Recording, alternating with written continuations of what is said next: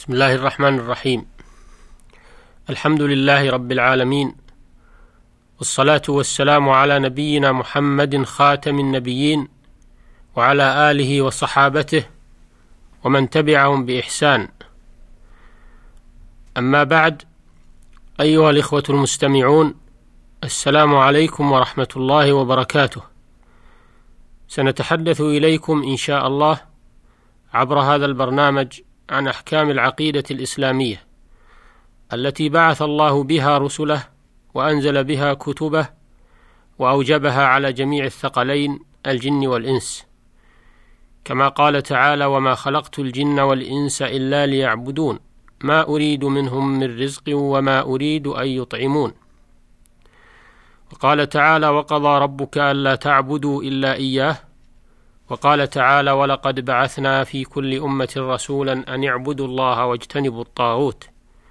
فكل الرسل جاءت بالدعوة إلى هذه العقيدة وكل الكتب الإلهية نزلت لبيانها وبيان ما يبطلها ويناقضها أو ينقصها وكل المكلفين من الخلق أمروا بها وإنما كان هذا شأنه وأهميته لجدير بالعناية والبحث والتعرف عليه قبل كل شيء خصوصا وأن هذه العقيدة تتوقف عليها سعادة البشرية في الدنيا والآخرة. قال تعالى فمن يكفر بالطاغوت ويؤمن بالله فقد استمسك بالعروة الوثقى لا انفصام لها ومعنى ذلك أن من أفلت يده من هذه العقيدة فإنه يكون متمسكا بالأوهام والباطل فماذا بعد الحق إلا الضلال؟ ذلك بأن الله هو الحق وأن ما يدعون من دونه الباطل. وبالتالي يكون مصيره إلى النار وبئس القرار. والعقيدة معناها ما يصدقه العبد ويدين به. فإن كانت هذه العقيدة موافقة لما بعث الله به رسله وأنزل به كتبه فهي عقيدة صحيحة سليمة. تحصل بها النجاة من عذاب الله والسعادة في الدنيا والآخرة. وإن كانت هذه العقيدة مخالفة لما أرسل الله به رسله وأنزل به كتبه فهي عقيدة منحرفة توجب لأصحابها العذاب والشقاء في الدنيا والآخرة. والعقيدة السليمة الصحيحة تعصم الدم والمال في الدنيا فتحرم الاعتداء عليهما وانتهاكهما بغير حق. كما قال النبي صلى الله عليه وسلم أمرت أن أقاتل الناس حتى يقولوا لا إله إلا الله فإذا قالوها عصموا مني دماءهم وأموالهم إلا بحقها. وقال صلى الله عليه وسلم من قال لا إله إلا الله وكفر بما يعبد من دون الله حرم ماله ودمه وحسابه على الله عز وجل رواه مسلم. والعقيدة أيضا تنجي من عذاب الله. والعقيدة والعقيدة الصحيحة أيضا تنجي من عذاب الله يوم القيامة. فقد روى مسلم عن جابر رضي الله عنه أن رسول الله صلى الله عليه وسلم قال: من لقي الله لا يشرك به شيئا دخل الجنة ومن لقيه يشرك به شيئا دخل النار وفي الصحيحين من حديث عتبان ابن مالك رضي الله عنه أن النبي صلى الله عليه وسلم قال فإن الله حرم على النار من قال لا إله إلا الله يبتغي بذلك وجه الله والعقيدة الصحيحة السليمة يكفر الله بها الخطايا. فقد روى الترمذي وحسنه عن, عن أنس رضي الله عنه سمعت رسول الله صلى الله عليه وسلم يقول قال الله تعالى يا ابن آدم لو أتيتني بقراب الأرض خطايا ثم لقيتني لا تشرك بي شيئا لأتيتك بقرابها مغفرة.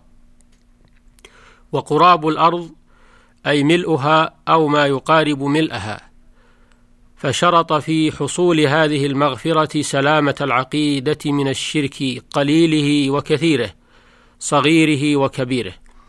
ومن كان كذلك فهو صاحب القلب السليم الذي قال الله تعالى فيه يوم لا ينفع مال ولا بنون إلا من أتى الله بقلب سليم.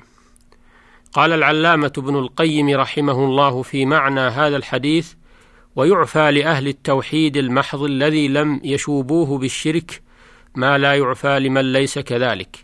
فلو لقي الموحد الذي لم يشرك بالله شيئا البتة ربه بقراب الأرض خطايا أتاه بقرابها مغفرة. ولا يحصل هذا لمن نقص توحيده فإن التوحيد الخالص الذي لا يشوبه شرك لا يبقى معه ذنب لأنه يتضمن من محبة الله وإجلاله وتعظيمه وخوفه ورجائه وحده ما يوجب غسل الذنوب ولو كانت قراب الأرض. فالنجاسة عارضة والدافع لها قوي. انتهى كلامه رحمه الله. والعقيدة السليمة تقبل معها الأعمال وتنفع صاحبها.